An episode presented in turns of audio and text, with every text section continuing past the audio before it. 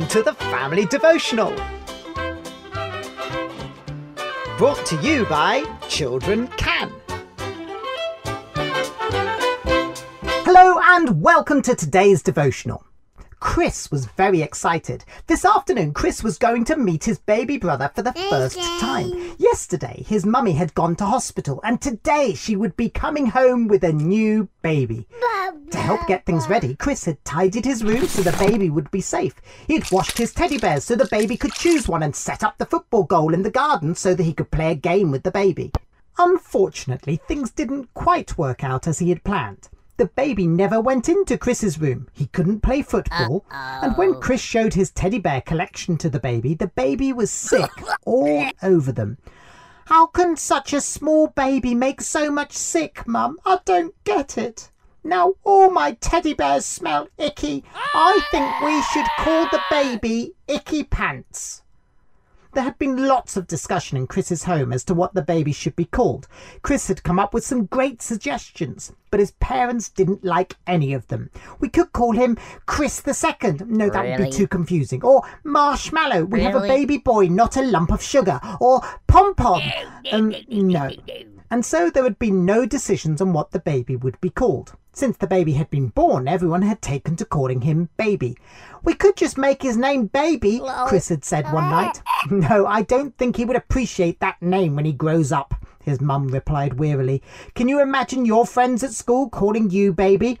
I don't think I'd have any friends if that was my name. We'll just have to wait a bit longer, Dad said. His name will become clear soon enough.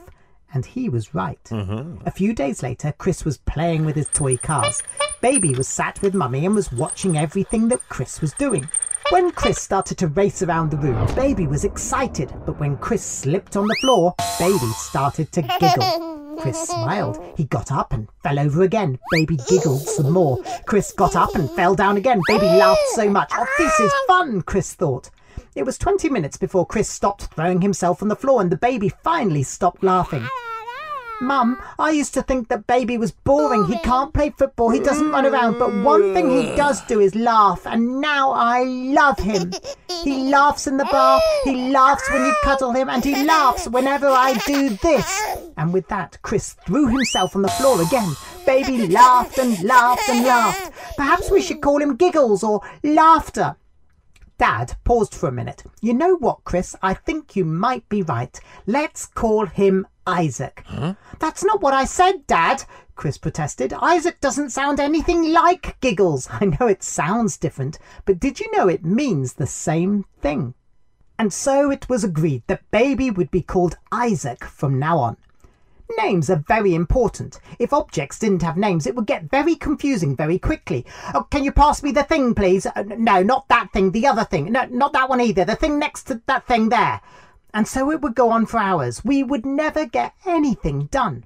And if we didn't have names, it would be very difficult for us to know who was who. Can you imagine it?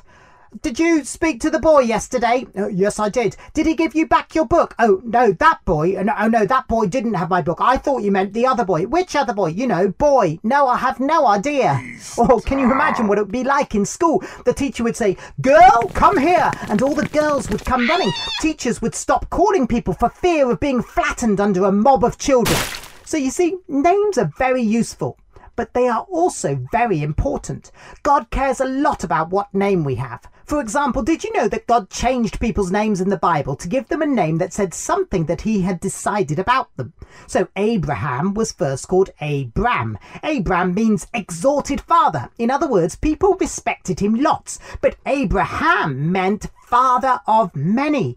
God changed his name to say he would have many descendants, and this was before Abraham had even had a son. Wow. So, as you can see, names are not just useful, they are very important to God. A name is like a label that is stuck on us. Of course, it's possible for people to have the wrong label. People might call you Wobbly Weirdo, but that doesn't mean that it's true. But one person who always gives the right names is God. In fact, God has lots of different names that he chooses to call himself in the Bible, and each name tells us something about who God is, and God's names for himself are always true.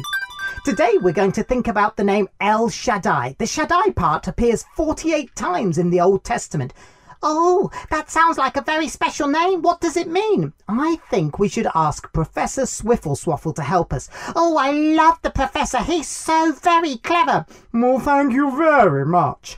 You're welcome, Professor Eatalottle. That's Professor Swiffleswaffle to you. El Shaddai is written in a language called Hebrew. The same language that the Old Testament part of the Bible was originally written in. It's made up of two words. Oh, is it Elsha and die? Does it mean that God wants people to die? No, God does not want people to die. The two words are actually El, meaning God, and Shaddai, meaning Almighty. Oh, thanks, Professor Whiffwaff. That's Professor Swiffleswaffle to you. So God is not just a God, he is the Almighty God. The name tells us that God has power over everything, power to give life and power to destroy his enemies. God really is the only God who is mighty. If there were a wrestling match, God would win every time, no matter who he was fighting against. Oh, he's like the greatest superhero. Yes, he is. Let's talk to him now.